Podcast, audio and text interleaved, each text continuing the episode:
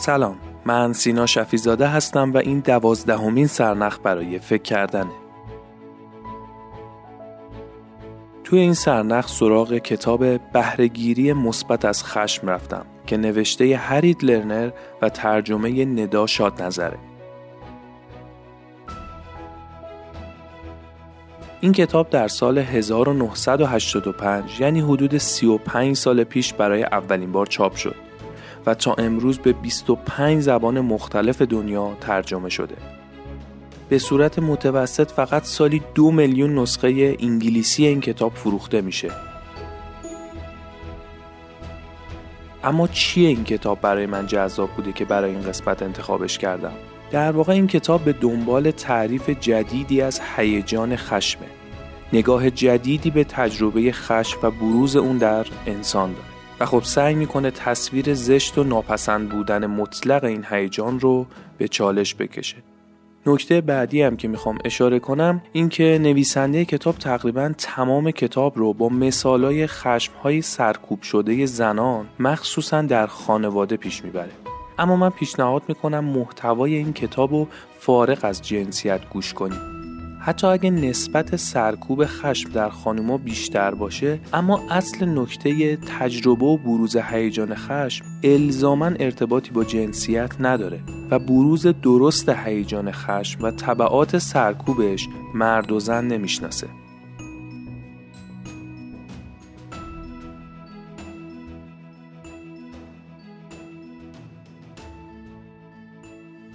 در ابتدا نویسنده کتاب یه تعریف و توضیحی از هیجان خشم ارائه میده که همین اول ایده اصلی خودشو دغدغه‌شو به ما منتقل میکنه.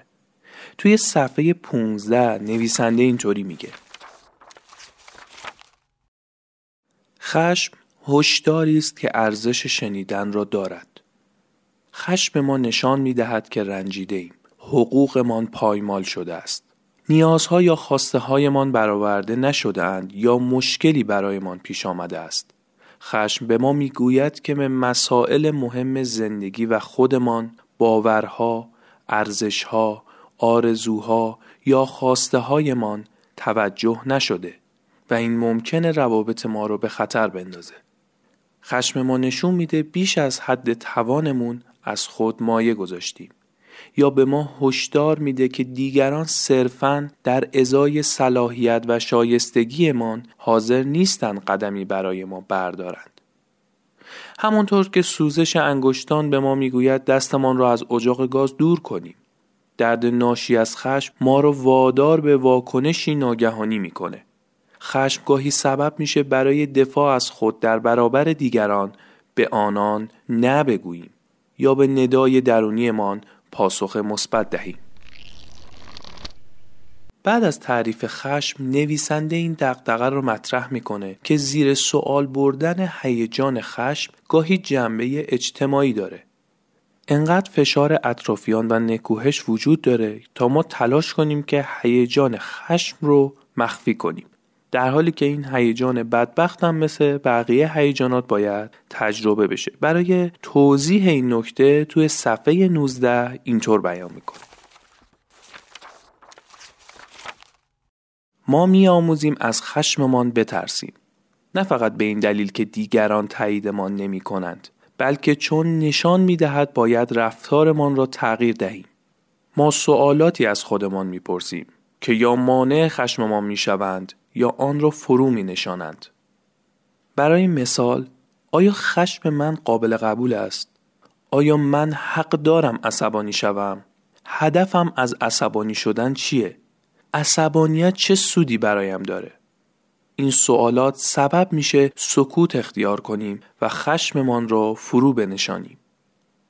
همواره این سوالات را از خودتان بپرسید. خشم نه قابل قبول است و نه غیر قابل قبول، نه بجاست و نه نابجا. خشم صرفاً خشم است. وقتی از خودتان میپرسید آیا خشم من بجاست، مثل اینه که بپرسید آیا من حق دارم تشنه باشم؟ همین 5 دقیقه پیش آب خوردم، مطمئناً تشنگی من نابجاست. از این گذشته، حالا که آب آشامیدنی در دسترسم نیست، چه چیزی تشنگیم رو رفع میکنه؟ خشم هیجانی است که احساسش می‌کنیم و همواره علتی داره و ما باید به آن توجه کنیم. ما حق داریم که هر هیجانی را احساس کنیم و خشم نیز از این قاعده مستثنا نیست. سوالات مفیدی درباره علت خشم وجود داره که میتونیم از خودمان بپرسیم. برای مثال، من واقعاً از چه عصبانی هستم؟ ایراد کار کجاست و چه کسی مقصر است؟ چگونه میتوانم خشمم را به گونه‌ای بیان کنم که باعث نشود احساس درماندگی و ضعف کنم؟ وقتی عصبانی هستم چگونه موضعم را تعیین کنم؟ بیان که در لاک دفاعی فرو روم یا بدخلق شوم. اگر خشمم را واضح‌تر و قاطعانه‌تر بیان کنم چه خطرات و آسیب‌هایی برایم در پی خواهد داشت؟ اگر ابراز خشمم بی‌فایده است پس چه باید بکنم؟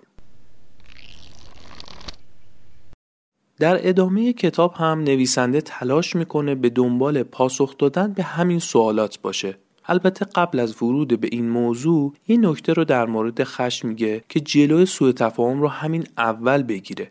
نویسنده معتقده اگه هیجان خشم در جای درست، به اندازه درست و به روش درست ابراز نشه، مثل هر هیجان دیگه‌ای میتونه مخرب باشه.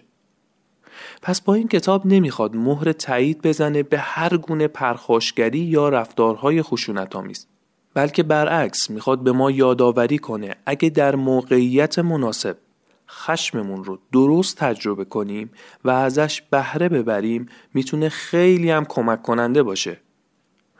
برای جلوگیری از این سوء برداشت در صفحه 21 کتاب اینطور میگه: با این حال سکه روی دیگری نیز دارد. اگر خشم ما به این معناست که مشکلی وجود دارد، صرفاً ابراز آن مشکلی را حل نمی کند.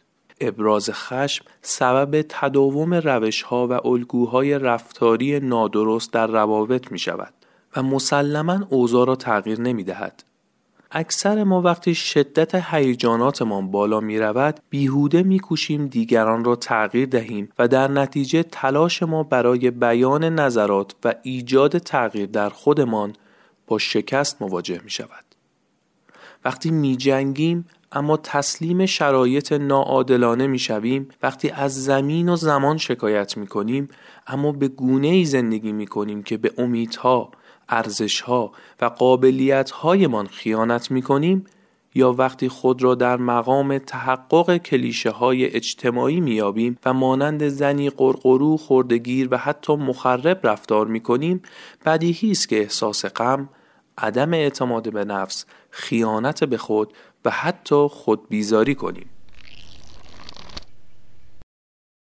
در ابتدای کتاب خانم هرنر یک قصه کوتاه تعریف میکنه که لازمه براتون بخونم، چون خیلی از توضیحات این کتاب بر مبنای این قصه در صفحه 46 کتاب هست. بعد از ظهر روز پیش از برگزاری سخنرانیم درباره خشم مشغول تنظیم متن سخنرانیم بودم که زنی به نام باربارا به منزلم تلفن زد تا اسمش را از فهرست شرکت کنندگان حذف کنم. صدایش خشمگین و ناراحت بود. به من گفت خیلی دلم می‌خواهد در سخنرانی شما شرکت کنم، اما شوهرم اجازه نمی‌دهد. من آنقدر با او جنگیدم که صورتم از شدت خشم آبی شد، اما باز هم اجازه نداد. پرسیدم دلیل مخالفتش چیست؟ گفت شما. او میگوید که شما عضو حزب زنان اصلاح طلب هستید و شرکت در سخنرانیتان ارزش پول خرج کردن را ندارد. به او گفتم که شما روانشناس مشهوری هستید و سخنرانی‌های خیلی خوبی برگزار کرده اید. من مطمئنم که سخنرانی شما ارزش پول خرج کردن را دارد، اما نتوانستم او را متقاعد کنم. آخرین حرف او نه است. گفتم متاسفم. او ادامه داد من هم همینطور. بعد از مشاجره با شوهرم سردرد شدیدی گرفتم و خیلی گریه کردم و جنگ شدیدی راه انداختم و بعد شوهرم به این نتیجه رسید که من برای کنترل خشمم به کمک نیاز دارم، زیرا خیلی بد رفتار کردم. تلفن را گذاشتم و به این مکالمه کوتاه فکر کردم. واضحه که این زن نباید اسمش رو از فهرست شرکت کنندگان حذف میکرد. او باید کار دیگری انجام میداد که مسلماً تبعاتی در پی داشت. شاید یکی از این تبعات از دست دادن مهمترین ارتباط زندگیش بود. نظرتان درباره این گفتگوی تلفنی چیه؟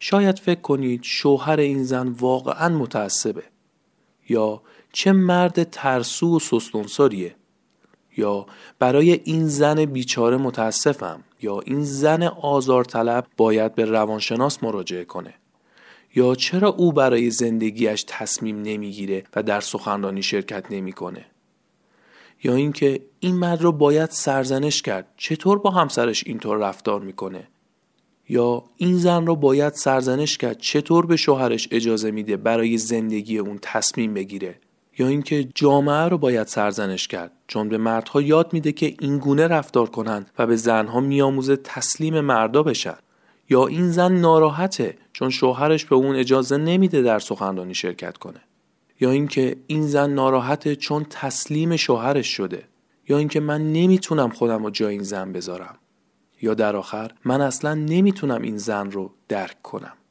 هر یک از ما در برابر حرفهای باربارا واکنشهای منحصر به فردی داریم.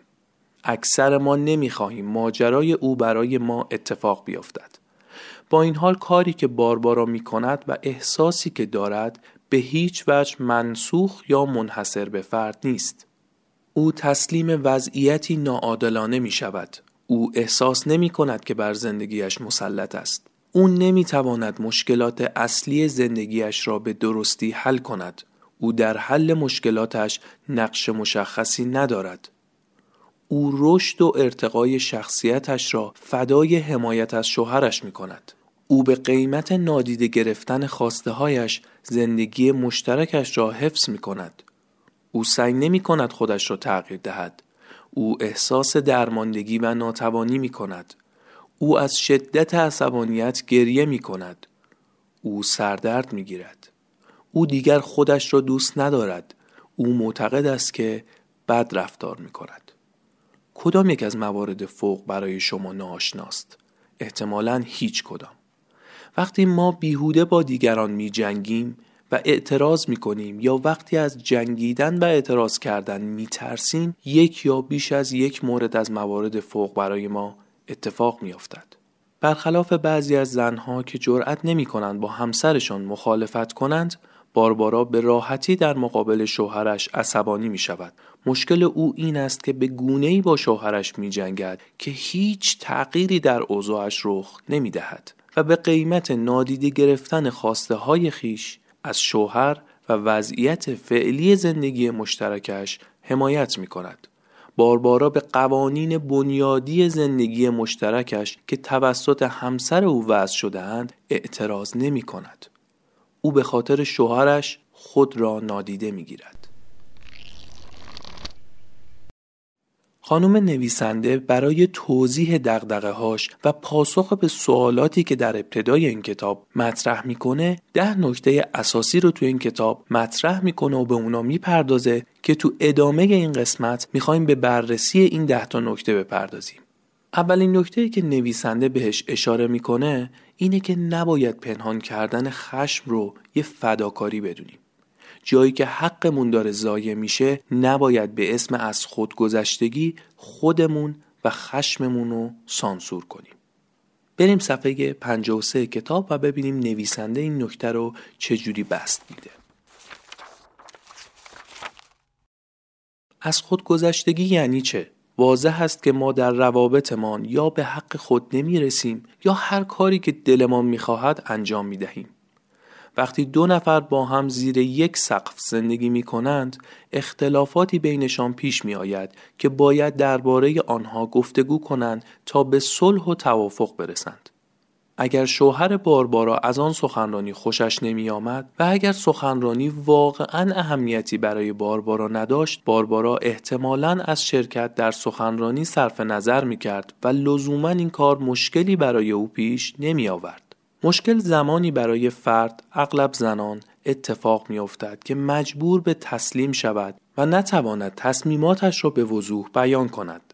در نتیجه زن مجبور است در زیر فشار روابط در مورد شخصی ترین مسائل مانند افکار، خواسته ها، باورها و آرزوهایش دائم بحث و جدل کند. زنی که دائم از خود مایه می‌گذارد بیشتر خشم خود را سرکوب می‌کند و این منجر به افسردگی او و مشکلات دیگری می‌شود. حتی ممکن است کار زن در بعضی موارد به مطب رواندرمانگر، روانپزشک یا حتی آسایشگاه روانی یا بیمارستان بکشد و از پزشک بپرسد ایراد کار من کجاست، به جای آنکه بپرسد در روابط خانوادگی من چه مشکلی وجود دارد. یا خشمش را ابراز کند اما در زمان نامناسب و در مورد مسائل بسیار جزئی و کوچک، به گونه‌ای که دیگران به راحتی او را نادیده بگیرند یا فردی نامعقول و بیمار بخوانند. یکی از اشکال از خودگذشتگی که در میان زنان رایج است کمکاریه. الگوهای رفتاری کمکاری و پرکاری برای زوجها آشناست. این الگوها به چه کار می‌آیند؟ تحقیقاتی که درباره روابط زناشویی انجام شده است نشان می‌دهند که زن و مردی که با هم ازدواج می‌کنند و زندگی مشترکشان تداوم می‌یابد معمولاً میزان استقلال و بلوغ هیجانیشان یکسان است. مانند الله‌کلنگ، کمکاری یکی از همسران به پرکاری دیگری منتهی می‌شود. برای مثال زن در قالب فردی ضعیف، آسیب‌پذیر، وابسته یا منفعل قرار می‌گیرد. به همان اندازه شوهرش وجود این ویژگی‌ها را در خود انکار می‌کند. زن به جای آن که به مشکلات خود پی ببرد و آنها را با همسرش در میان بگذارد، تمام انرژی هیجانیش را برای واکنش در مقابل مشکلات همسرش ذخیره می‌کند. کمکارها و پرکارها رفتارهای یکدیگر را تهییج و تقویت می‌کنند، چرا که الله‌کلنگ همیشه در حالت تعادل قرار ندارد. هرچه مرد بیشتر از ابراز ناتوانی، نیازمندی و آسیب پذیریش اجتناب می کند، زن بیشتر احساس ناتوانی و آسیب پذیری می کند و بیشتر آن را به زبان می آورد. هرچه زن بیشتر از بیان شایستگی ها و قابلیت هایش اجتناب می کند، شوهرش بیشتر احساس شایستگی و قدرت می کند.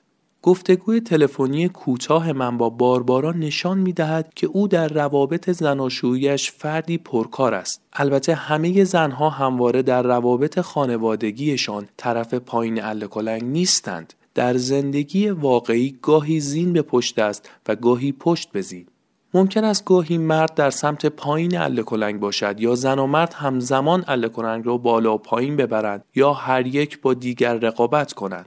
نکته مهم این است که در زندگی مشترک معمولاً کفه پایین الله‌کلنگ به زنها اختصاص دارد. با آنکه گاهی زنها با این جایگاه از پیش تعیین شده مبارزه می‌کنند یا حتی عکس آن را ثابت می‌کنند، اما در واقع این الگوی ارتباطی بر تعریف ما از زنانگی و ویژگی‌های مردانه تأکید می‌کند.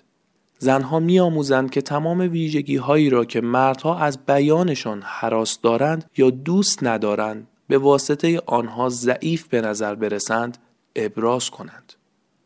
البته آموزه‌های فرهنگی که ما را از رقابت با مردها یا ابراز خشممان در مقابل آنان باز می‌دارند هشدارهای متناقضی هستند، مبنی بر این که اگر ما خودمان باشیم ممکن است مرد جنس ضعیف‌تر به نظر برسد و این برای اجتماع مضر و مخرب است. مطمئن باشید آن امر و نهی‌های سابق که به ما میگفتند ساکت باش، بگذار مرد برنده شود و وانمود کن مرد رئیس است، دیگر مرسوم نیستند، اما پیام آنها همچنان به عنوان قانونی باقی مانده است که در ناخودآگاه زنان بیشماری نهفته است. جنس ضعیفتر به رغم شناختی که از توانایی‌های خود دارد باید از جنس قوی‌تر حمایت کند تا مبادا جنس قوی‌تر احساس کند که در برابر توانایی‌های جنس ضعیفتر تضعیف شده است. به ما یاد می‌دهند که در نقش جنس ضعیفتر باشیم تا مردها احساس کنند قوی‌ترند و با چشم‌پوشی از توانایی‌هایمان توانایی‌های مردها را تقویت کنیم. متاسفانه ما این کار را به طرق مختلفی انجام می دهیم. برای مثال زن موقعیت شغلی مناسبش را رد می کند، فقط به این دلیل که شوهرش ترجیح می دهد همه چیز به همان شکلی که هست بماند یا زن می‌ترسد که این تغییرات برای شوهرش تهدیدآمیز باشد. زن برای آن که از شوهرش دفاع کند به انجام دادن کارهایی می‌پردازد که مرد ترجیح می‌دهد انجامشان ندهد و از تشخیص و تقویت علایق و مهارت‌هایش سر باز می‌زند. در این گیرودار زن دچار مشکلات احساسی یا جسمانی می شود. با آنکه از این وضع ناراضی است، اما ناخودآگاه می داند برای حفظ مهمترین ارتباط زندگیش باید در قالب فرد ضعیف و ناتوان قرار گیرد. اگر زن معتقد باشد که بدون شوهرش قادر به ادامه زندگی نیست، مانند باربارا، خشمش را به گونه‌ای مطرح می‌کند که صرفاً سبب تکرار و تقویت الگوهای رفتاری سابقش می‌شود. اما در نکته دوم نویسنده به این موضوع اشاره می‌کنه که مشکل باربارا و خیلی از ما اینه که در مورد موضوع اشتباهی می‌جنگیم و این باعث میشه به نتیجه نرسیم. به بیان دیگه، اگه میخوایم به اصلاح و تغییر برسیم، اول باید در میدان درست و موضوعات قابل تغییر تلاش بکنیم و اشتباه بعدی هدف جنگیدنه. اساساً تغییر دیگران چیز بدی نیست، اما نویسنده معتقد مشکل اینجاست که جنگیدن برای همچین موضوعی، خشمگین شدن و جنگیدن برای تغییر دیگران، مثل کاری که باربارا برای تغییر نظر شوهرش کرده بود، راه به جایی نمیبره. کلاً بارها توی کتاب نویسنده اشاره میکنه که خشم و تلاش برای تغییر دیگران معمولاً بی‌نتیجه و بیهوده است. برای بیان بهتر این نکته در صفحه 86 اینطوری میگه: تماس تلفنی باربارا سبب شد که ما با نمونه بسیار خوبی از جنگ و ستیز بی ثمر آشنا شویم که چیزی را تغییر نمی دهد. زیرا او دو کاری را انجام می دهد که ما وقتی چرخهای ماشینمان در جایی گیر می کند بیهوده شروع به چرخاندن آنها می کنیم. نخست آن که او به خاطر موضوعی بی ربط با همسرش می جنگد و دوم انرژیش را صرف تغییر دادن همسرش می کند.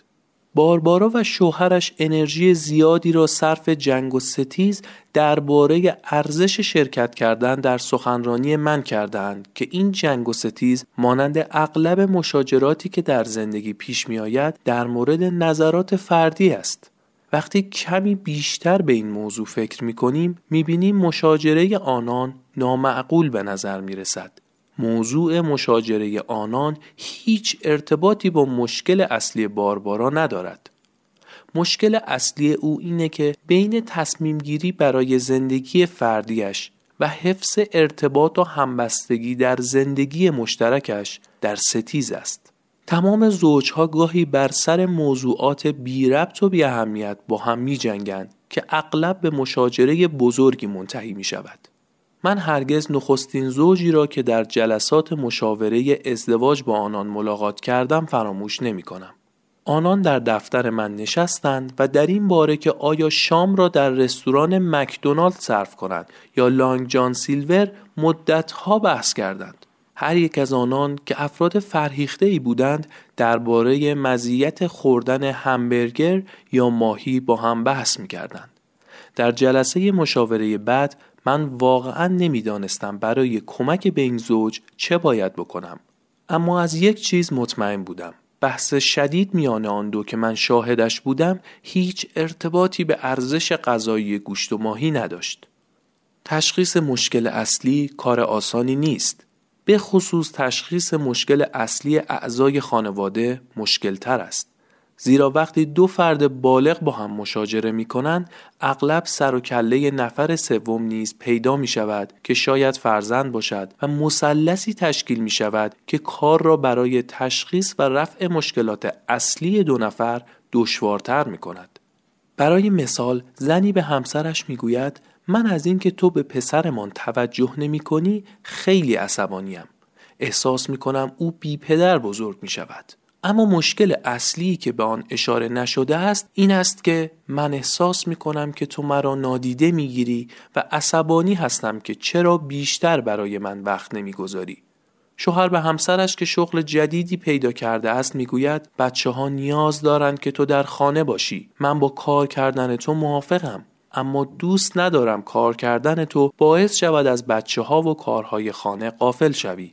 مشکل اصلی که مرد به آنها اشاره نمی کند این است: من از تغییر شغل تو می ترسم و نگرانت هستم. نمیدانم شغل جدید تو چه تأثیری بر ارتباط ما خواهد گذاشت. شور و اشتیاق تو نسبت به شغل جدیدت باعث شده که من از شغل خودم ناراضی شوم. زن به شوهرش میگوید مادرت مرا دیوانه کرده است. او فضول است و میخواهد در همه کارها دخالت کند و طوری با تو رفتار میکند گویی تو شوهرش یا پسر کوچولویی هستی که نیاز به مراقبت داری. مشکل اصلی که به آن اشاره نشده است این است که ای کاش تو کمی قاطع تر با مادرت رفتار میکردی و ارتباطت را با او محدود میکردی.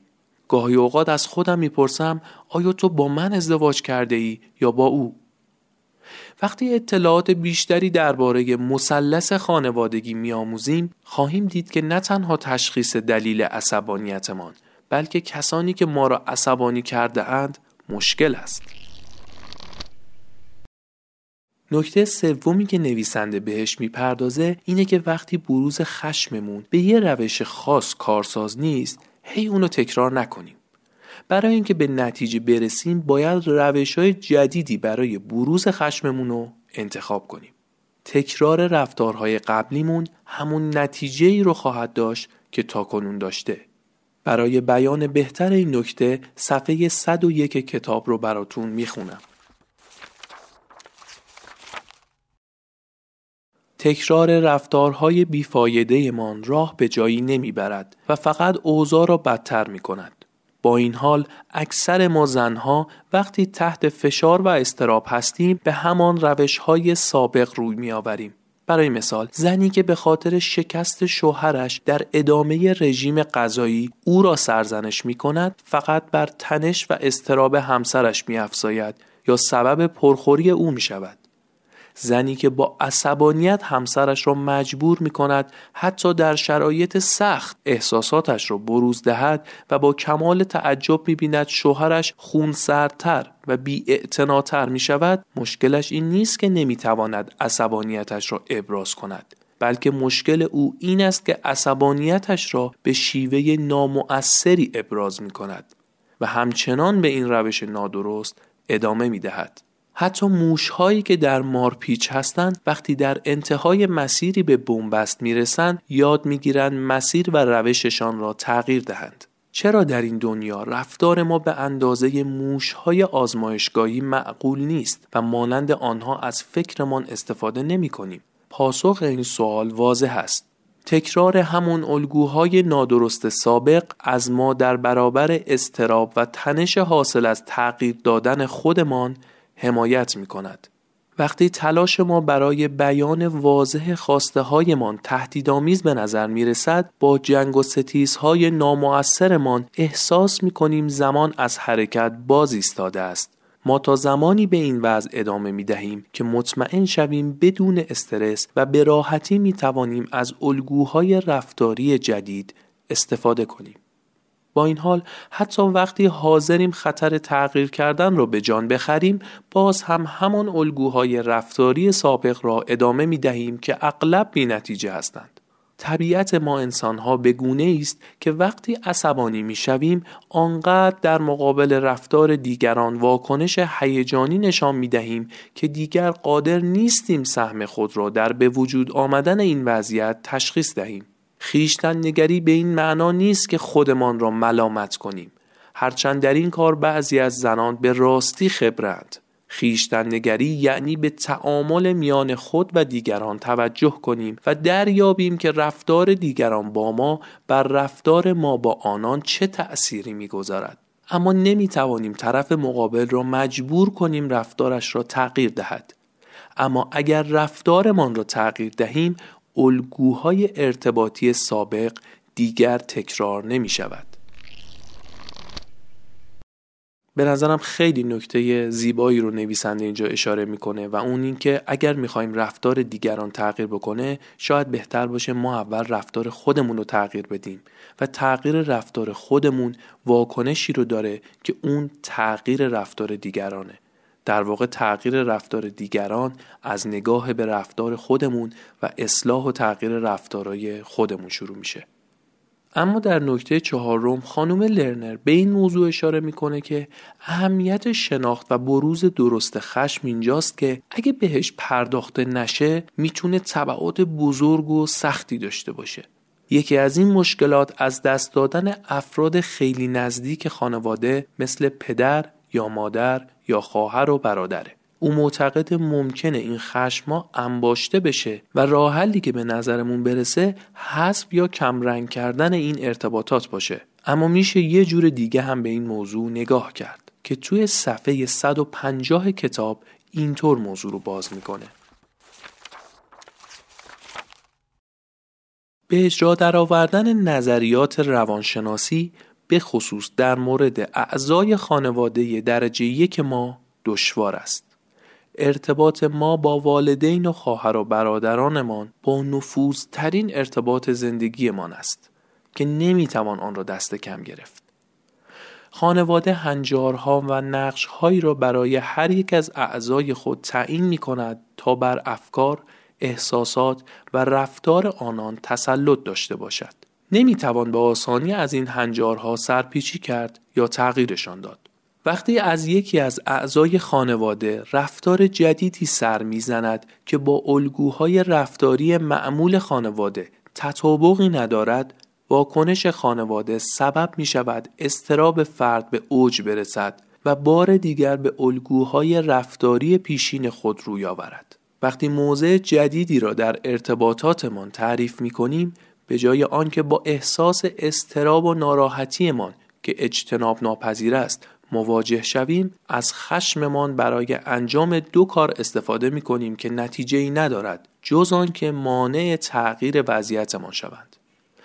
نخست آن که در مقابل اعضای خانواده می ایستیم و به آنان می گوییم که ایراد کارشان کجاست و چگونه باید با روش جدیدی فکر، احساس و رفتار کنند. در نتیجه سعی می کنیم طرف مقابل را تغییر دهیم. طبیعی است که او ناراحت می شود و موضع دفاعی می گیرد. بعد ما خشمگین می شویم یا احساس گناه می کنیم و اجازه می دهیم همه چیز به همان شکل نخستش بازگردد. نتیجه گیری پایانی ما این است: مادر من، پدر من، خواهر یا برادر من نمی تواند خود را تغییر دهد. دوم آنکه ارتباط احساسی یا خانوادگی خود را با والدین یا خواهر و برادرمان قطع می کنیم. سریع‌ترین راه حل برای از بین بردن خشم یا ناامیدی من این است که خانه را ترک کنیم، به شهری دیگر برویم یا حتی به کشوری دیگر، یا درمانگر دلسوزی پیدا کنیم که جای خالی پدر و مادرمان را پر کند. به ندرت به والدینمان سر میزنیم یا ارتباطمان بسیار رسمی و سطحی می شود. با کنارگیری از خانواده در کوتاه مدت احساس آسودگی می کنیم، زیرا از استرس و تنش‌های هیجانی‌مان کاسته می‌شود و از شر احساسات ناشی از ارتباط نزدیک و صمیمانه با خانواده خلاص می‌شویم. اما مشکل اینجاست که با این کار در بلند مدت تاوان سنگینی خواهیم پرداخت. این بار تمام تنش‌های احساسی لاینحلمان در ارتباطات دیگر مانند ارتباط با همسر یا دوست و اگر پدر یا مادر باشیم در ارتباط با فرزندان خود را نشان می‌دهند. نکته مهم این است که کنارگیری احساسی از خانواده اولیه‌مان مانع می‌شود که در ارتباطات جدیدمان آرامش پیدا کنیم. وقتی می‌آموزیم که در خانواده‌مان متفاوت رفتار کنیم و از روش‌های رفتاری کهنه‌مان دل بکنیم، وارد هر ارتباطی که شویم احساس رضایت و خوشبختی خواهیم کرد.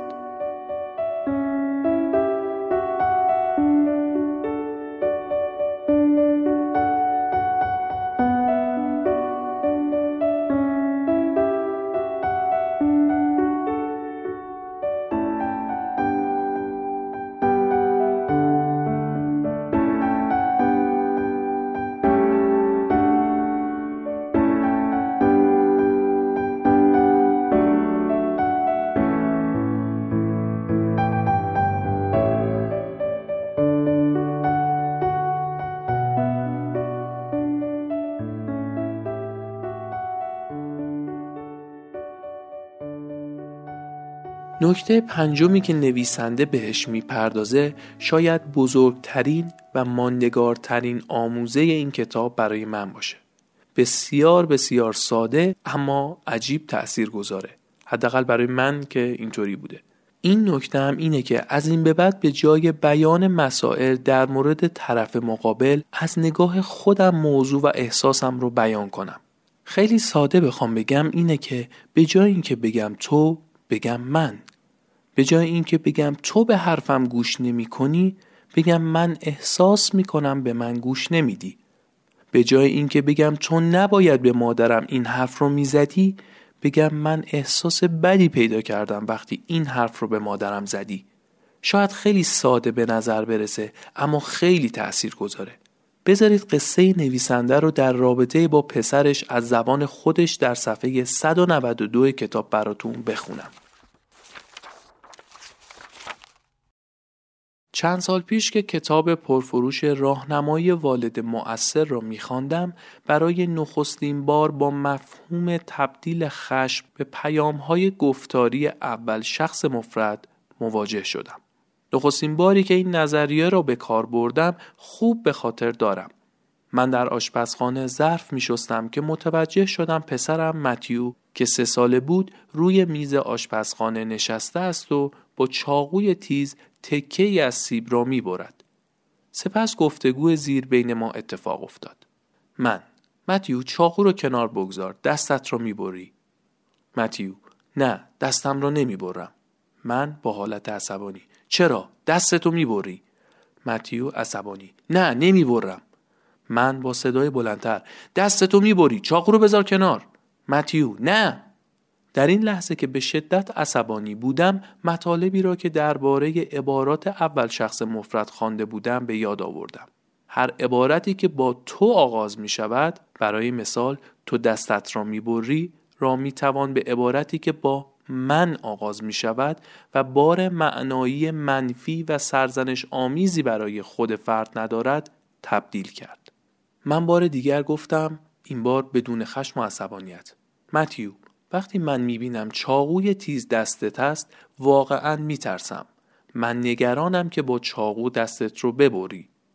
در این لحظه متیو مکس کرد، مستقیم در چشمان من خیره شد و به آرامی گفت: این مشکل توست. و من در جواب گفتم: حق با توه. این مشکل منه که میترسم دستت رو ببری و حالا قصد دارم با گرفتن چاقو از تو مشکلم رو حل کنم.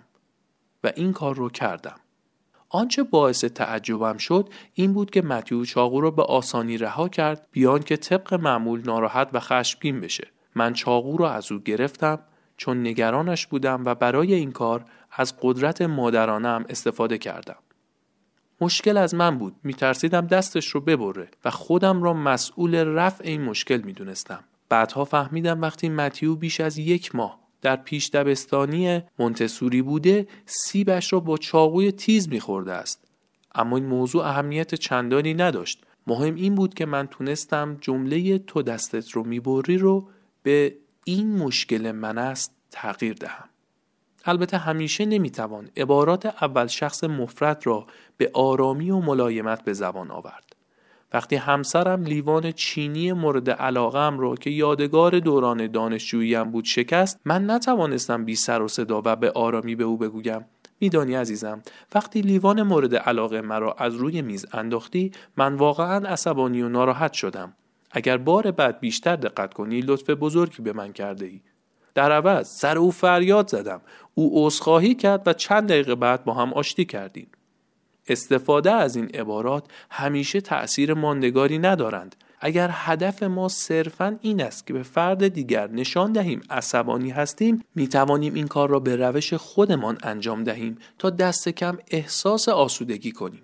اگر هدف ما این است که الگوهای ارتباطیمان را تغییر دهیم یا به خودباوری بیشتری برسیم، ضروریه که بیاموزیم خشممون را در قالب جملات شفاف و غیر انتقادی بیان کنیم. کتاب‌های بیشماری در زمینه خودباوری، خودیاری و شجاعت در بیان افکار وجود داره که به مردها و زنها می‌آموزه چگونه در گفتگوهایشان به جای جمله تو هستی از عبارت من احساس میکنم که استفاده کنن. یقینا اگر بگویم من احساس میکنم که حرفهای مرا نشنیدی، به جای آن که بگویم تو نمیدونی چگونه به حرفهای من گوش دهی، گفتگوی سازنده تری خواهیم داشت. در نکته ششم کتاب سراغ این موضوع میره که ما در زمان خشمگین شدن خیلی وقتا به صورت ناخودآگاه خشممون رو انکار میکنیم یا سرکوبش میکنیم. چطوری؟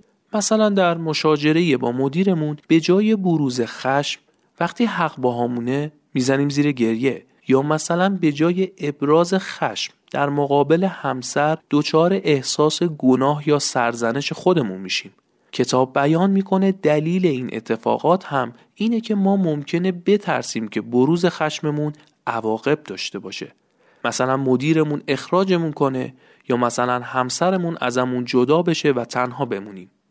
اما نباید این دلایل جلوی بروز صحیح خشممون رو بگیره. برای روشن شدن این موضوع دو قصه متفاوت و جالب در صفحه 221 روایت شده که براتون میخونم.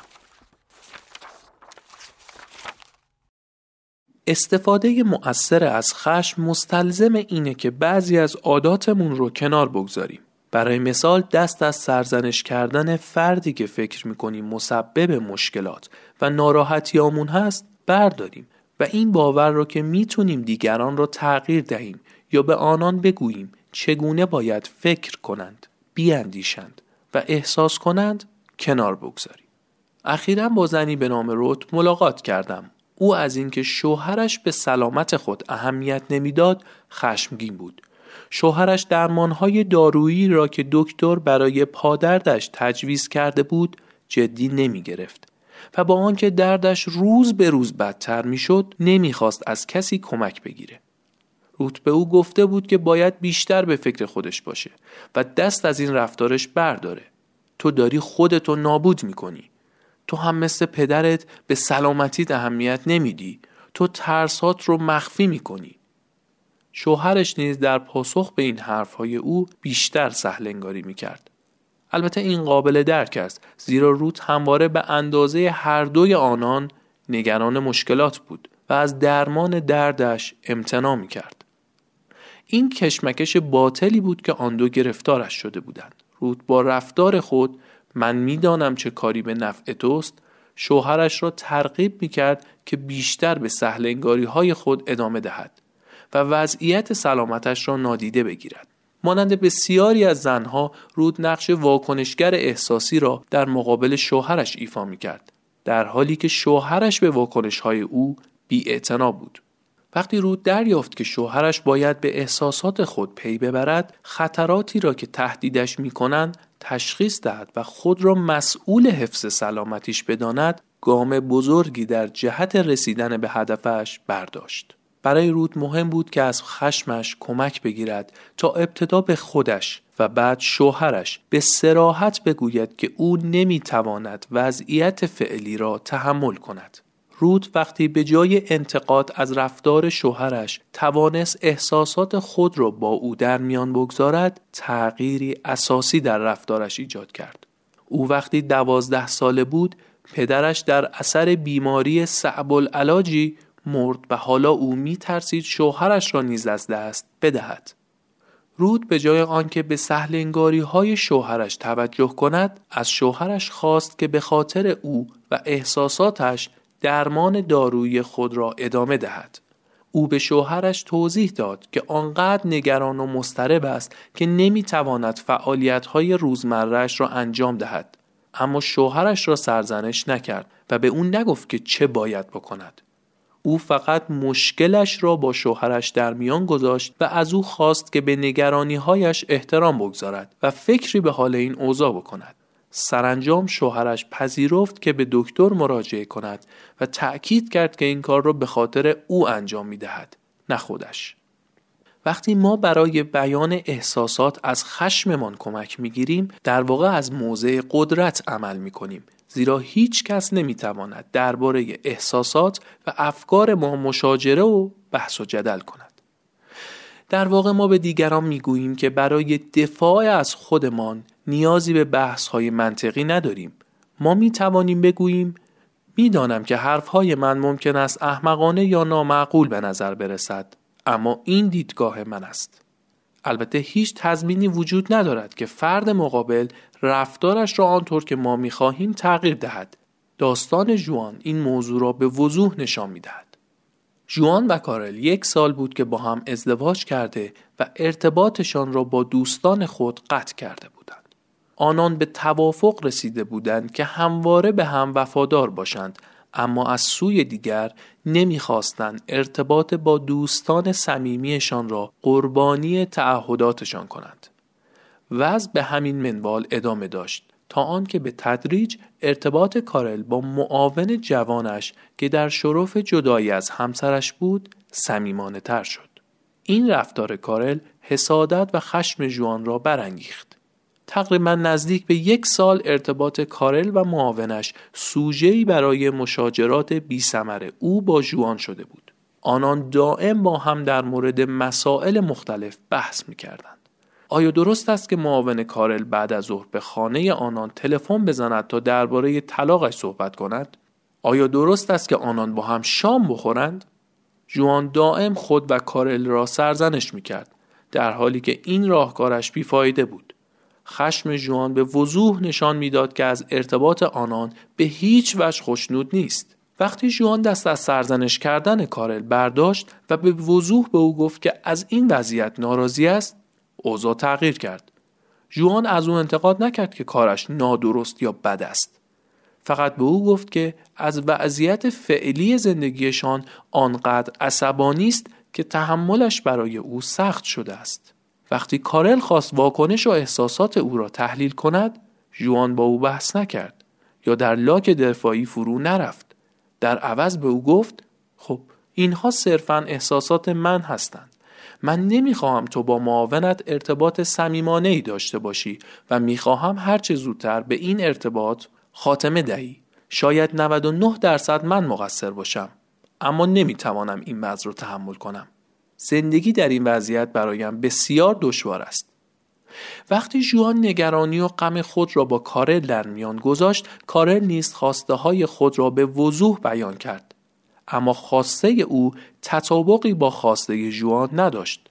کارل نمیخواست ارتباط خود را با معاونش قطع کند.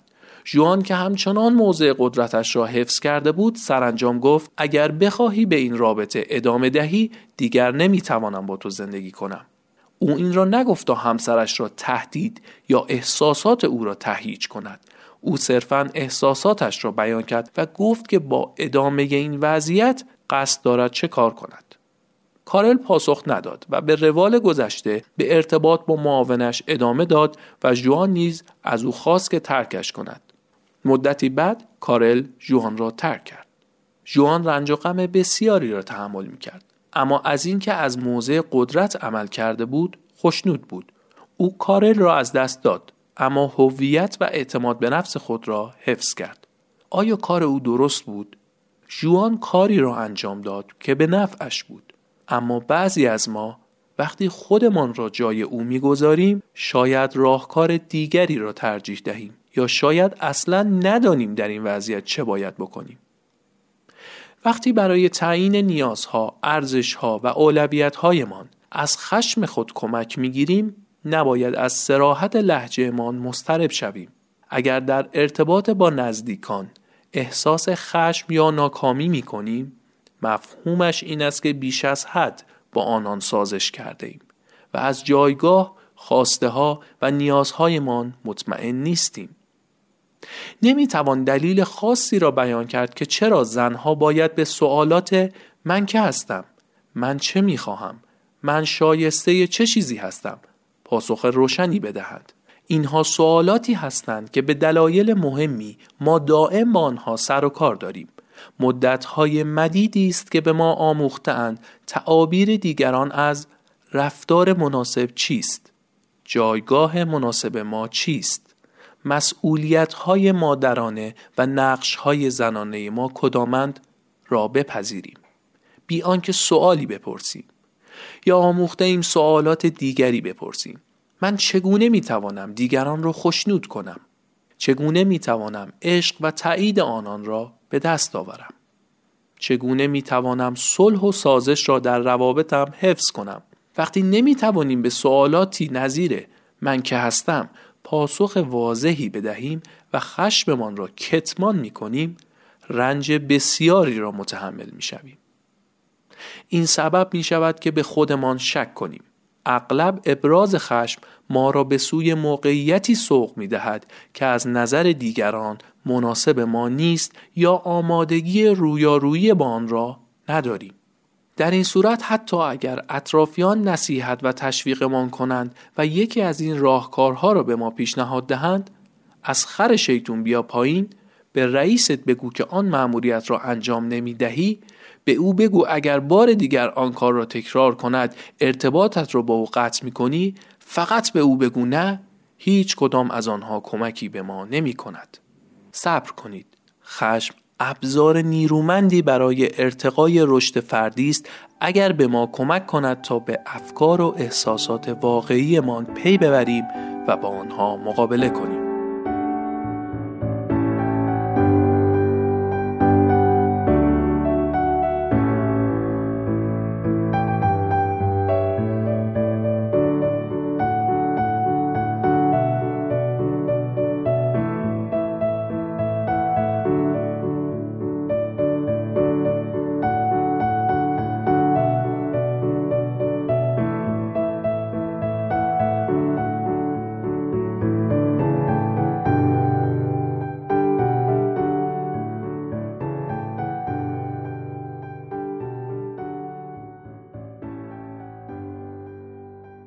نکته هفتمی که نویسنده میره سراغش و به نظرم بسیار مهمه، این موضوع که مسئول خشم هر کس خودشه و در واقع ما مسئول رفتار خودمون هستیم، نه واکنش دیگران، و همینطور بقیه مسئول واکنش و هیجانات ما نیستن.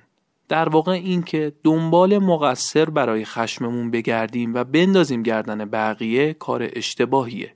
از اون طرف اگه باعث خشم بقیه شدیم هم خودمون رو مقصر بدونیم و سرزنش کنیم، کار اشتباهیه.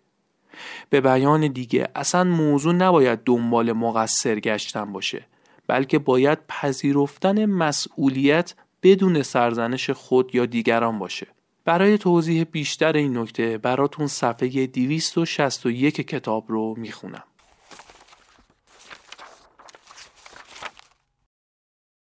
ما مسئول رفتار خودمان هستیم، اما مسئول رفتار و واکنش‌های دیگران نیستیم. آنان نیز مسئول رفتار و واکنش‌های ما نیستند. زنها اغلب عکس این عمل می‌کنند. ما انرژی بسیاری را صرف می‌کنیم تا مسئولیت افکار، احساسات و رفتارهای دیگران را بپذیریم و پذیرفتن مسئولیت رفتار، افکار و احساساتمان را به دیگران تحمیل می‌کنیم. وقتی این اتفاق می‌افتد، تغییر دادن الگوها و قوانین ارتباطی دشوار یا حتی ناممکن می‌شود. نکته هشتمی که دوست دارم بهش اشاره کنم در رابطه با خشم نسبت به فرزندان توسط پدر و مادره که به خاطر روابط عمیق عاطفی معمولاً مادرها و پدرها خیلی باهاش مشکل دارن. یه توضیح و قصه خوب رو نویسنده در رابطه با مدیریت خشم بین والدین و فرزند در صفحه 311 کتاب بیان میکنه که براتون میخونم. سرزنش کردن خود یا بچه ها دغدغه بسیاری از مادران امروزی است. ایراد من چیست؟ یا ایراد فرزندم چیست؟ دو سوالی است که وقتی مادرها تسلیم مشکلات خانوادگی میشوند از خودشان میپرسند. اغلب این باور را در مادرها به وجود میآوریم که رفتار کودک نتیجه اعمال مادرش است. اگر کودک خوب رفتار کند یعنی مادر خوبی داشته است و اگر بد رفتار کند یعنی مادر بدی داشته است که مسبب مشکلات رفتاری اوست. گویی تمام اعمال فرزندان متأثر از مادرشان است. تا این اواخر پدرها در خانواده و اجتماع نقش مؤثری در رفتار فرزندان نداشتند. ما به عنوان مادر معتقدیم که می توانیم و باید بتوانیم تمام چیزهایی را که در کنترل ما نیستند کنترل کنیم. بسیاری از ما احساس می کنیم که باید بر تمام رفتارهای فرزندانمان نظارت داشته باشیم تا به خودمان، مادرانمان و تمام دنیا ثابت کنیم که مادران خوبی هستیم. با این حال مادری که خشمگین است چون در کنترل فرزندش احساس درماندگی و یأس می کند، اغلب دچار تناقضی می شود که بر مشکلات او دامن می زند. می خواهیم چیزی را کنترل کنیم که در کنترل ما نیست، در حالی که حتی این توانایی را نداریم که رفتار خودمان را کنترل کنیم. ما نمی توانیم خالق رفتار، احساسات و افکار فرزندانمان باشیم، اما می توانیم در رفتارمان و در مورد چیزهایی که نمی توانیم تحملشان کنیم مصمم، قاطع و ثابت قدم باشیم. می توانیم نقش خود را در ایجاد الگوهای نادرست رفتاری در خانوادهمان تغییر دهیم و در عین حال ممکن است با مشاهده هر مشکلی در خود یا فرزندانمان یا پدر فرزندانمان خود را محکوم به شکست بدانیم. در خانواده فرد شرور و بد وجود ندارد. وقتی خشم ما در قبال بچه ها به اوج می رسد، در افکار و احساسات ما رسوخ می کند و سبب می شود که پرکار شویم یا بیش از حد به هیجان آییم و واکنش نشان دهیم. و در عین حال وقتی از خشم برای تعیین موضعمان و وضع هنجارهای رفتاری استفاده می کنیم، سبب می شود که کمکار شویم. در اینجا به مثالی اشاره می‌کنیم. آلیشا که چند ماه پیش از شوهرش جدا شده بود، با مردی به نام کارلوس آشنا شده بود و قصد داشت با او ازدواج کند. او به من گفت من او را دوست دارم، اما دخترم دوستش ندارد. هر وقت من و کارلوس با هم بیرون می‌رویم، دخترم کلودیا که 4 ساله است، به گریه می‌افتد و من احساس می‌کنم قلب کوچک او را شکستم. شاید او این کار را می کند تا به پدرش وفادار بماند، اما او کارلوس را دوست ندارد و مخالف ازدواج ماست. او با کارلوس بد رفتار می کند و از حرف زدن با او امتناع می کند. گاهی وقتی متوجه می شود که قرار است ما با هم بیرون برویم، قشقرق وحشتناکی به پا می کند و من آنقدر از این رفتار او عصبانی می شوم که حتی نمی توانم با او همدردی کنم. پرسیدم وقتی کلودیا چنین واکنشی نشان می دهد، شما چه می کنید؟ آلیشا توضیح داد. وقتی آرام می شوم، سعی می کنم برای بیرون رفتنم با کارلوس دلیلی بیاورم. به او می گویم که باید بیرون بروم و دلیلی ندارد که او آنقدر ناراحت و عصبی شود. سعی می کنم کارم را زودتر انجام دهم و به خانه برگردم تا او آزرده نشود. به او توضیح می دهم که کارلوس مرد بسیار خوبی است و اگر بخواهد می تواند او را دوست داشته باشد. پرسیدم و دخترتان چه واکنشی نشان می دهد؟ او اصلاً به حرفهای من گوش نمی دهد. خود را جایی مخفی می کند یا دستانش را روی گوشهایش می گذارد تا حرفهای مرا نشنود. گاهی اوقات هم ناراحت‌تر و عصبی‌تر می شود. هفته گذشته آنقدر عصبی بود که من مجبور شدم قرار ملاقاتم را با کارلوس لغو کنم و پرستار بچه را به خانه‌اش بفرستم. من گاهی با کارلوس بیرون می روم، ولی بعد آنقدر احساس گناه می کنم که اصلاً نمی توانم از لحظاتم لذت ببرم. می دانم که بعد از طلاق کلودیا لحظات بسیار سختی را پشت سر گذاشته، اما از این که او آنقدر رفتارهای مرا کنترل می کند خسته و عصبی شدم. این بچه یک دیکتاتور کوچولوست. ایراد از کیست؟ آیا شما می توانید مشکل اصلی آلیشا را تشخیص دهید؟ دلیل آوردن برای بچه ها کار خوبی است که هر والد روشنفکری آن را انجام می دهد. اما در عمل وقتی سعی می کنیم بچه ها را با دلایلمان متقاعد کنیم، فقط خشمگین تر می شویم. آلیشا در صحبت‌هایش می‌خواست به کلودیا بفهماند که خشم و آزردگی او اشتباه و بیجاست. او می‌خواست با کارلوس بیرون برود و کلودیا هم به بیرون رفتن او رضایت دهد. می‌خواست دخترش دست از رفتار خشن خود بردارد و کارلوس را دوست داشته باشد و متقاعد شود که او مرد خوبی است. این خواسته های آلیشا طبیعی و ایدئال به نظر می رسند. اما غیر ممکن است بتواند افکار و احساسات فرزندش را تغییر دهد. این کار فقط باعث می شود که ناامیدتر و خشمگین‌تر شود و مانع شود که دخترش شخصیت مجزا و مستقل خود را به وضوح نشان دهد. چرا برای آلیشا دشوار است که خشم و آزردگی دخترش را بپذیرد؟ احتمالاً آلیشا هنگام بیرون رفتن از خانه مضطرب و نگران است.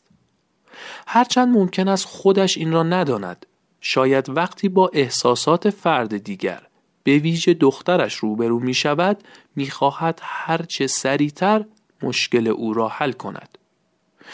کاری که اغلب ما زنها انجام می دهیم.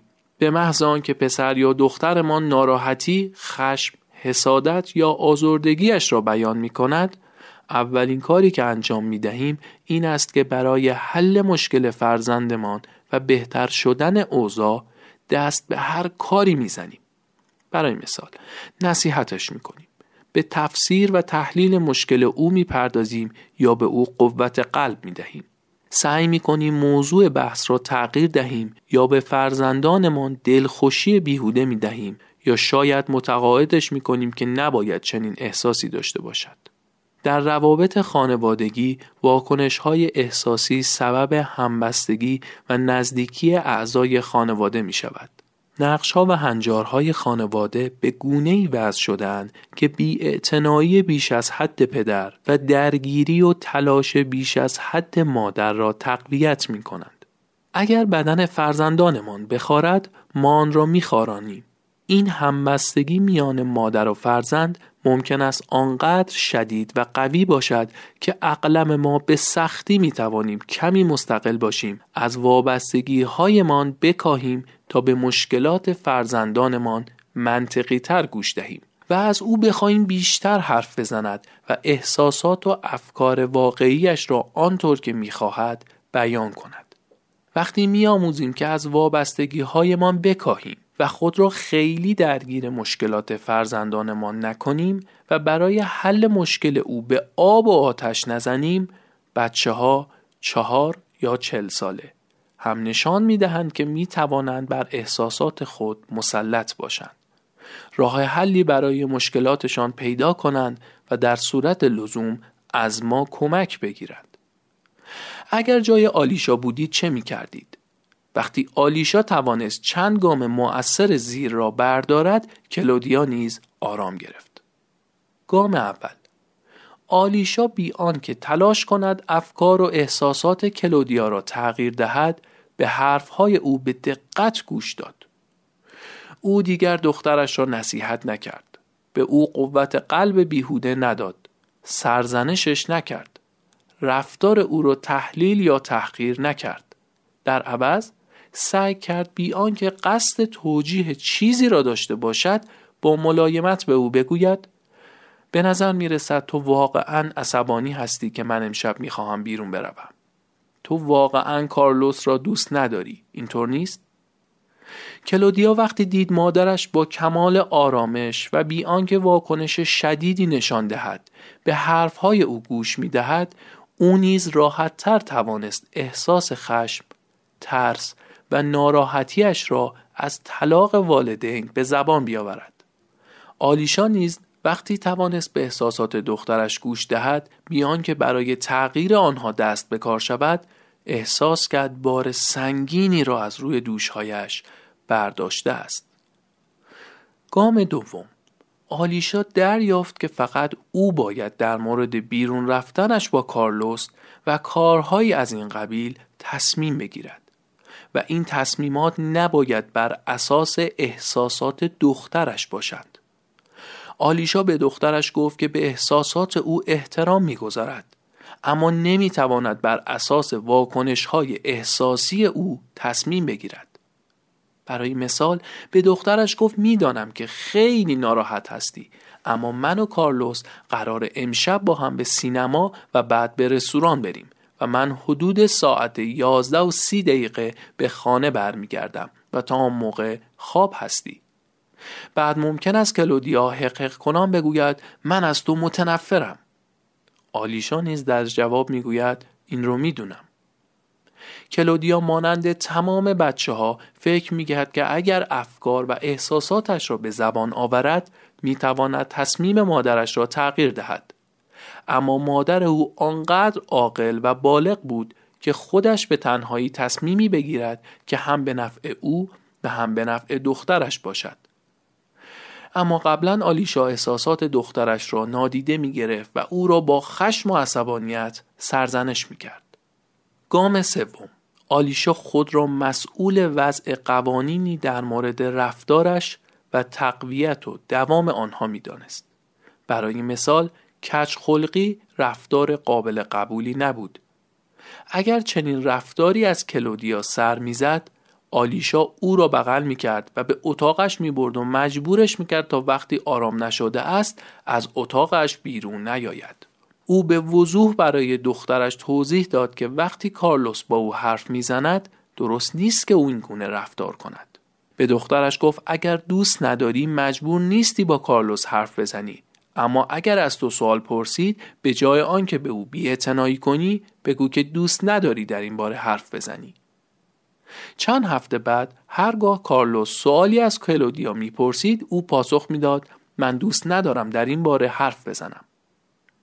این رفتار کلودیا برای آلیشا قابل تحمل تر بود. آلیشا دریافت که هرچه بیشتر دخترش را ترغیب کند که به کارلوس نزدیک شود و هرچه کارلوس بیشتر تلاش کند تا رابطه صمیمانه‌ای با کلودیا داشته باشد، کلودیا بیشتر از او فاصله می‌گیرد. آلیشا و کارلوس مدتی کلودیا را به حال خود رها کردند و به او فرصت دادند تا آنطور که دوست دارد رفتار کند. وقتی کلودیا دیگر احساس نکرد که مجبور از کارلوس را دوست داشته باشد و به او نزدیک شود، در کنار او بیشتر احساس راحتی و صمیمیت کرد و به تدریج با او گرم گرفت. اگر ما دست از تغییر دادن فرزندانمان برداریم و الگوی رفتاری جدیدی برای خودمان انتخاب کنیم، بچه‌ها نیز مانند بزرگترها تغییر می‌کنند. وقتی با نگاهی تیزبینانه به مسائل می‌نگریم، آسان‌تر می‌توانیم به الگوهای رفتاریمان پی ببریم. من متوجه شدم که هرچه بیشتر از کلودیا می‌خواهم که احساس خود را از طلاق ما بیان کند، او بیشتر درباره احساساتش اقراق می‌کند. اما وقتی او را به حال خود رها می‌کنم و نظرم را درباره طلاق به صراحت بیان می‌کنم، او هم گاهی درباره احساساتش با من حرف میزند.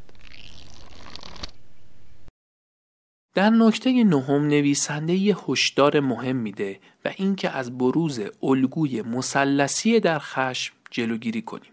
الگوی مثلثی چیه؟ همون چیزی که ما میگیم چرا دلت از جای دیگه پر سر من خالی میکنی؟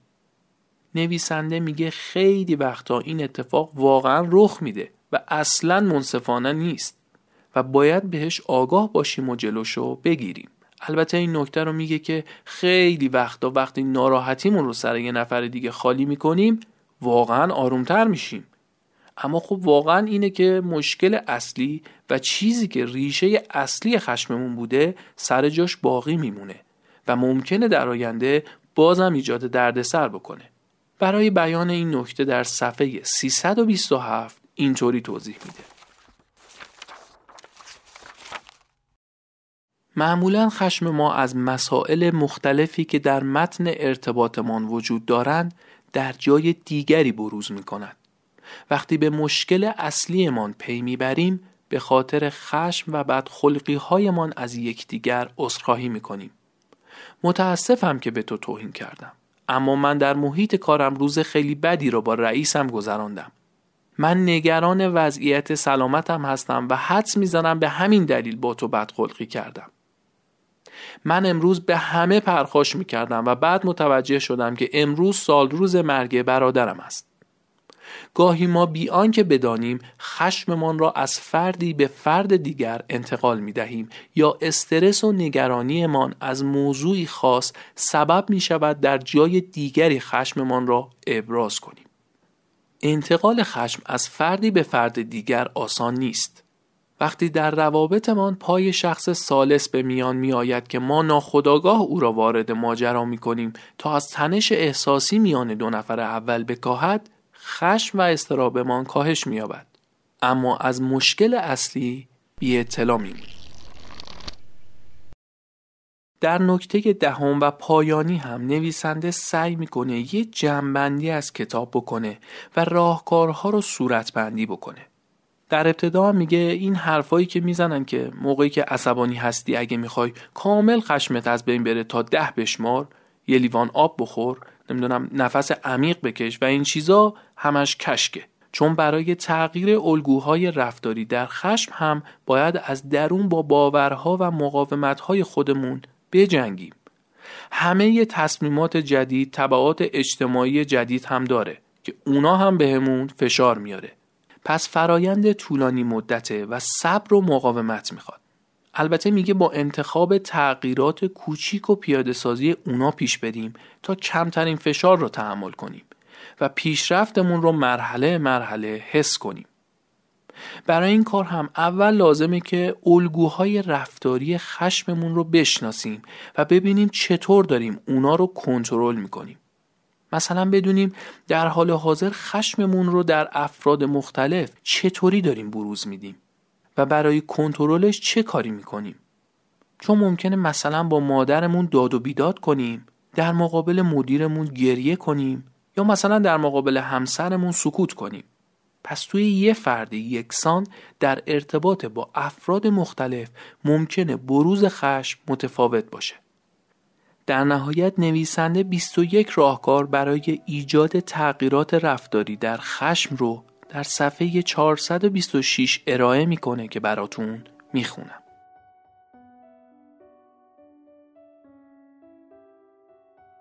راهکار اول: وقتی مشکل مهمی برایتان پیش می آید درباره آن حرف بزنید. واضح است که ما نمی توانیم تمام بی‌عدالتی ها و ناراحتی هایی را که برایمان پیش می آیند رفع کنیم. از سوی دیگر گذشتن از کنار این مشکلات کار شاقی است. اما اگر این مشکلات به قیمت خشم و ناکامی ما تمام شوند، اشتباه است که در برابر آنها سکوت کنیم. وقتی نمیتوانیم با مشکلاتی که برایمان پیش آمده اند مقابله کنیم، در واقع خودمان را قربانی میکنیم. راهکار دوم: وقتی اتو داغ است به آن دست نزنید. مشاجرات خوب و نتیجه بخش در بعضی از روابط خوب است، اما اگر هدف این است که الگوی رفتاریتان را تغییر دهید، بدترین زمان برای صحبت کردن درباره مشکلاتتان زمانی است که خشمگین یا ناراحت هستید. اگر ناگهان وسط گفتگو احساس کردید که آتش خشمتان شعله ور شده است، فوراً بگویید من به کمی وقت نیاز دارم تا افکارم را سر و سامان دهم. بگذار گفتگو در این مورد را به وقت دیگری موکول کنیم. موقتاً با خود خلوت کنید، نه اون که کاملاً با فرد مقابل قطع ارتباط کنید.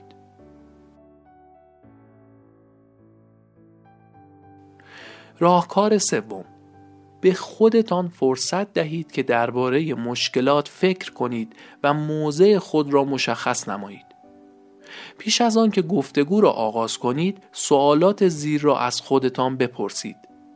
چه چیزی سبب شده است که من خشمگین شوم؟ مشکل اصلی من چیست؟ من کجا ایستادم؟ میخواهم چه کار کنم؟ چه کسی مسئول این اتفاق است؟ چگونه میخواهم این وضع را تغییر دهم؟ باید چه کارهایی را انجام دهم و چه کارهایی را انجام ندهم؟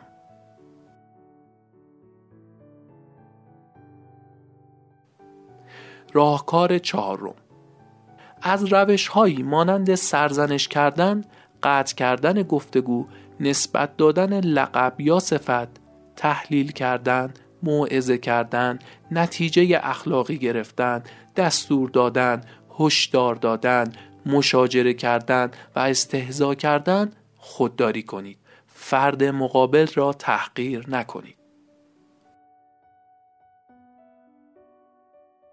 راهکار پنجم: از جملات اول شخص مفرد استفاده کنید.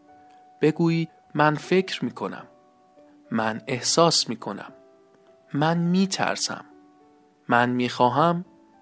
ما با جملات اول شخص مفرد احساس یا افکار خودمان را بیان می کنیم بی آنکه فرد دیگر را سرزنش کنیم یا او را مسئول احساسات یا واکنش های خودمان بدانیم. مراقب جملات اول شخصی که بار معنایی منفی دارند باشید. من فکر می کنم تو آدم کنترلگر و خودمحوری هستی.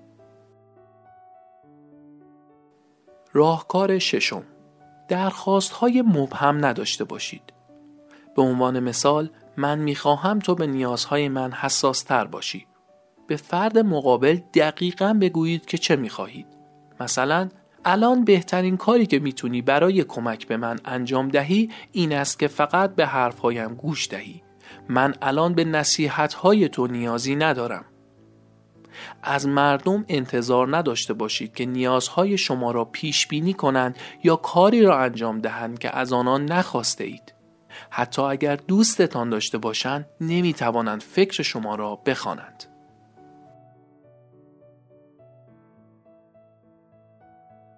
راهکار هفتم، این حقیقت را که انسان‌ها متفاوت هستند درک کنید.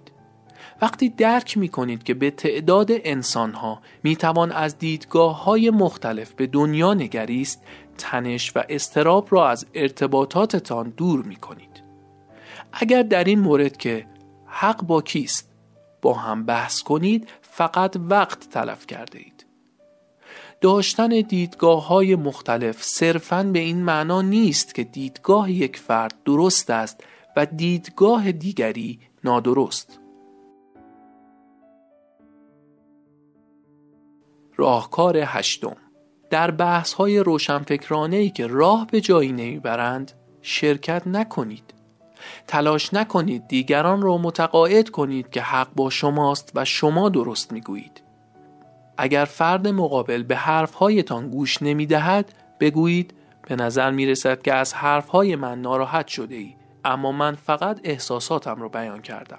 یا من میدانم که تو با من مخالفی، اما به گمانم ما از دو دیدگاه متفاوت به این موضوع می نگریم.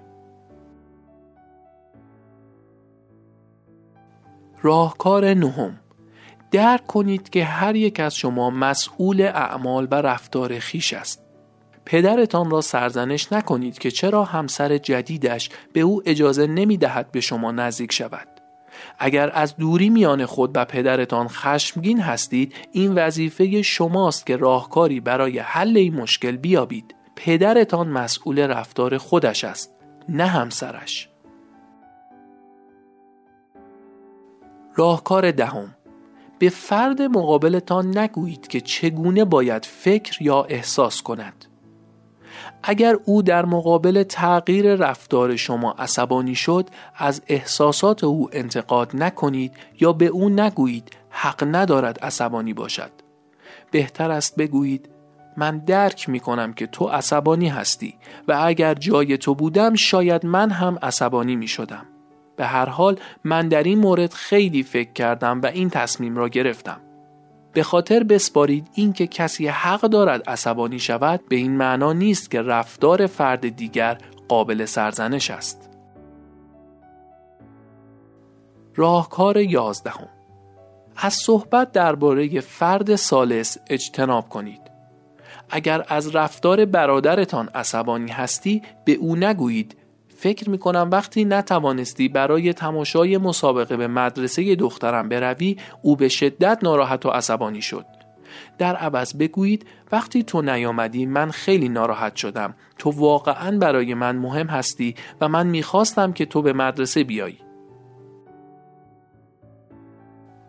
راهکار 12، اگر همچنان الگوی جنگ و گریز را در مشاجراتتان ادامه دهید، انتظار نداشته باشید در اوضاع تغییری ایجاد شود. در روابط نزدیک و صمیمانه تغییرات به آرامی رخ می‌دهند. اگر کوچکترین تغییری در رفتارتان ایجاد کنید، نتیجه‌اش را خواهید دید. وقتی سعی دارید الگوی جدید رفتاری را ادامه دهید، از روبرو شدن با مشکلات نترسید. در ابتدا همه چیز خوب به نظر می رسد. اما وقتی مشاجرات بالا می گیرد با مشکلات جدیدی مواجه می شوید. گاهی از مسیر اصلی خارج می شوید. اما صبور باشید. باز هم فرصت دارید که به مسیر اصلی بازگردید و بار دیگر تلاشتان را از سر گیرید. راهکار 13. اگر از کسی عصبانی هستید باید با خود او حرف بزنید. حتی اگر او مقاومت کند، حرفتان را نپذیرد یا به شما توهین کند، او تنها کسی است که باید مشکلتان را با او در میان بگذارید. در میان گذاشتن مشکلتان با او به این معنا نیست که با خشم و عصبانیت با او رفتار کنید. مفهومش این است که از راهکارهایی که در این کتاب آموختید استفاده کنید، آن هم نه با نفر سوم، بلکه با خود او. راهکار 14. اگر از مافوق خود خشمگین هستید، برای ابراز خشمتان از روش‌های مناسبی استفاده کنید. برای مثال، تصور کنید کارن از رئیسش می‌خواهد که نتیجه ارزیابی کار او را از بسیار رضایت آمیز به کارمند برتر تغییر دهد و رئیس نمی‌پذیرد. اگر کارن بخواهد شخص سومی ارزیابی او را بررسی کند، باید دریابد که آیا این روش قابل قبول است یا نه و این موضوع را با رئیسش در میان بگذارد. اگر قصد دارید که از فرد دیگری کمک بگیرید و مطمئن هستید که مراجعه به مافوق رئیستان کار درستی است، در واقع از تشکیل مثلثی که میتوانست در دراز مدت خشم و اضطرابتان را افزایش دهد اجتناب کرده اید. راهکار 15. وقتی عصبانی هستید سعی کنید مشکل را بین خودتان حل کنید، چه زیر دست باشید یا مافوق. با گفتن دیگران فکر می کنند که تو در کارت مشکل داری یا چند نفر از کار تو شکایت کرده اند پای افراد بینام را به میان نکشید. انتقاد افراد گمنام و ناشناس سطح اضطراب و پریشانی را بالا می برد و این به هیچ وجه منصفانه یا مفید نیست. اگر با کسی مشکل دارید در حرفهایتان از جملات اول شخص مفرد استفاده کنید. من فکر می کنم، من احساس می کنم، من می خواهم، من نگران هستم. به او فرصت حرف زدن بدهید. راهکار 16. راز دیگران را افشا نکنید. اگر معتقدید باید به کسی، مثلا ایستر، بگویید که پشت سرش شایعاتی پراکنده اند، ایستر باید چیزی به تو بگویم. تام به دیگران گفته است که تو با مشتری ها بد رفتار میکنی. مسلماً ایستر میخواهد با فردی که این شایعات را پراکنده است مستقیما حرف بزند. اگر قسم خورده اید که رازدار باشید، ایستر لطفاً در این مورد با تام حرف نزن، وگرنه او متوجه می شود که من این حرف ها را به تو گفتم. بهتر است که اصلاً حرفی نزنید. من فقط یه توضیح کوتاه در مورد راهکار 17 بدم، چون احساس کردم ممکنه که خوب منتقل نشده باشه با اینکه من عیناً از روی متن کامل خوندم. منظور نویسنده این هست که اگر قراره چیزی رو به کسی بگید و اون نسبت به یک فرد سومی بخواد واکنش نشون بده و نیاز داره که با اون طرف صحبت کنه، بعد به بهونه رازداری بگید که من اینو به تو گفتم ولی نرو با فلانی صحبت بکن و این خشم تو اون آدم میمونه، میگه خب بهتر اینه که این حرف رو اصلا نزنیم. چه کاریه که ما بریم یه حرفی رو به یه کسی بزنیم، اون فرد متوجه بشه یه سوء تفاهمی، یه ناراحتی در مورد یه شخص سوم وجود داره، ولی از اون طرف ازش بخواید تو رازدار باش، نرو باهاش صحبت کن، به روش نیار، من حالا به تو گفتم ولی تو خیلی به رو خودت نیار. میگه این فقط خشم اون آدم رو نسبت به اون نفر سوم ایجاد میکنه، افسایش میده، بعدم راهکار رو عجله پاش برمی‌دارید که بره صحبت بکنه در موردش. پس بهتره که همچین حرفایی رو همون اول نزنی. راهکار 17. در مثلث دیگران فرد ثالث نباشیم. اگر شخصی از فرد دیگری به شما شکایت می کند، می توانید به حرفهای او گوش دهید، با او همدردی کنید، اما کسی را سرزنش نکنید یا جانب کسی را نگیرید. ولی اغلب ما چنین کاری نمی کنیم. اگر این کار را تمرین کنیم انجامش آنقدرها هم مشکل نیست. به خاطر داشته باشید بهترین دلیل برای اجتناب از جانبداری از فرد دیگر و متحد شدن با او علیه دیگری این است که به آنان فرصت دهید با خشمشان کنار بیایند و در کمال آرامش مشکلشان را حل کنند. این مستلزم آن است که خود را از این مثلث بیرون بکشید و ارتباط خود را با هر دوی آنان حفظ کنید. این موزگیری بی‌طرف در دراز مدت به آنان کمک می کند که راه حل مناسبی برای مشکلات خود بیابند. راهکار 18. اگر از رفتار یکی از اعضای خانواده‌تان عصبانی هستید، تمام نیروی خودتون رو مستقیما صرف رفع مشکل خود با او کنید.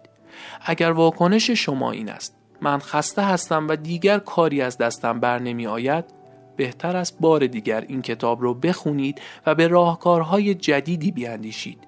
اگر در روابط خود احساس نارضایتی می کنید و می خواهید درباره اشتباهات فرد مقابلتان حرف بزنید، با یکی از افراد خانواده که خارج از این مثلث است و با شخصی که از او عصبانی هستید ارتباطی ندارد حرف بزنید.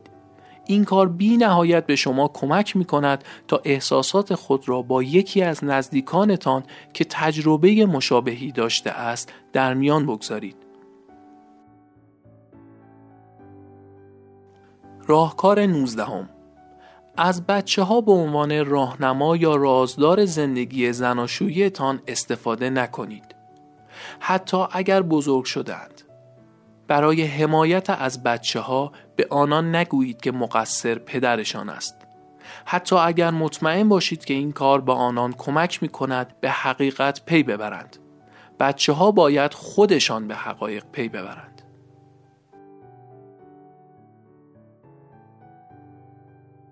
راهکار 20. تنهایی و رازداری را از هم مجزا کنید. هر فردی نیاز به خلوت و تنهایی دارد. بچه‌ها گاهی نیاز دارند از والدینشان دور باشند و والدین نیز همینطور. وقتی مثلث از نسل‌های مختلف خانواده تشکیل می‌شود، رازداری افراد از اجزای لاینفک آن است. مثلا به پدرت نگو که فرزندت را سقط کردی چون خیلی ناراحت میشه. به خواهرت نگو که پدر بیکار شده چون او به همسایه ها میگه پدر من میخواهم از الکس طلاق بگیرم اما فعلا نمیخوام مادر چیزی در این باره بدونه. شاید برای این اعمالمان دلایل مهمی داشته باشیم، اما این مستلزم اونه که از فرد مقابل بخوایم که علیه فرد دیگر با ما متحد بشه و ارتباط نزدیکتری با ما داشته باشه. اگر فردی رازی را با شما در میان می‌گذارد، شما می‌توانید به او بگویید که بعضی از رازها را نمی‌توانید برای همیشه در سینه‌تان حفظ کنید. راهکار 21 یعنی راهکار آخر. کانال‌های ارتباطی را در خانواده‌تان باز بگذارید، بیان که از دیگران بخواهید فردی را سرزنش کنند یا طرف شما را بگیرند. بهتر است به مادر یا فرزندانتان بگویید: من و فرانک در زندگی مشترکمان با مشکلات بسیاری مواجه شدیم. ما تفاوت‌های بسیاری با هم داریم و نمی‌توانیم به راحتی با آنها کنار بیاییم. در واقع با این حرف‌ها از اعضای خانواده‌تان نمی‌خواهید که با شما متحد شوند یا جانب شما را بگیرند. بهترین کار این است که به دیگران اجازه ندهید در جنگ و مشاجرات شما دخالت کنند. اگر سوزی کوچولو بگوید: پدر واقعا خیلی بد است که میخواهد تو را طلاق بدهد، شما باید در جواب به او بگویید: سوزی، من از رفتارهای پدرت بسیار ناراحت و خشمگین هستم، اما این مشکل من است نه تو. وظیفه تو این است که بهترین رابطه را با من و پدرت داشته باشی. تمام راهکارهای مرتبط با اعضای خانواده به روشهای گوناگون به ما یادآوری می‌کنند که هر یک از اعضای خانواده نیاز دارد که ارتباط فرد به فرد خود را با سایر اعضای خانواده حفظ کند و این ربطی به احساسات و ارتباط شما با هر یک از آنان ندارد. شاید از همسر سابقتان یا خواهر شرور و دردسرسازتان عصبانی هستید، اما سعی نکنید مانع ارتباط اعضای دیگر خانواده با او شوید. در این صورت نه تنها در دراز مدت دیگران بیشتر با شما همدردی خواهند کرد، بلکه کمتر پیش می آید با موقعیتی که قبلا سبب خشمتان شده است روبرو شوید.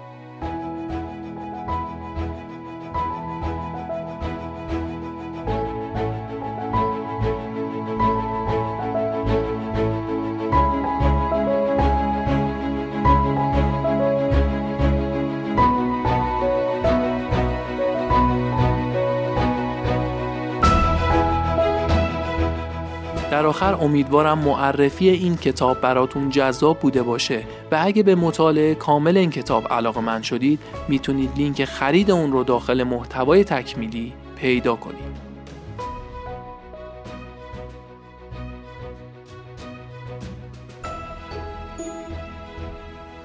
این نکته رو هم بگم که من نسخه آنلاین این کتاب رو از روی فیدیبو خوندم و صفحاتی که داخل اپیزود بهشون ارجاع دادم بر مبنای نسخه آنلاینشه.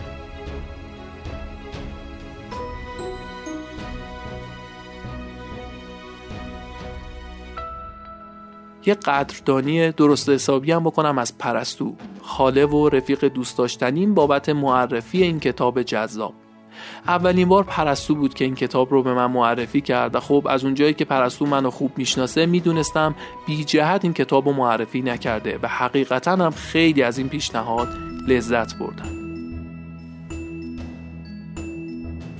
شما هم اگه کتاب‌های متفاوتی رو خوندین یا به تعبیر من کتاب‌های مریض احوالی رو خوندین که فکر می‌کنین حرف جدیدی داره میزنه، ایده جدیدی برای گفتن داره، خیلی محبت می‌کنین به من هم معرفی کنین تا هم از خوندنش لذت ببرم، هم اگر امکانش بود به پادکست تبدیلش کنم. تا اپیزود بعدی سرنخ، دم همتون گرم، شاد.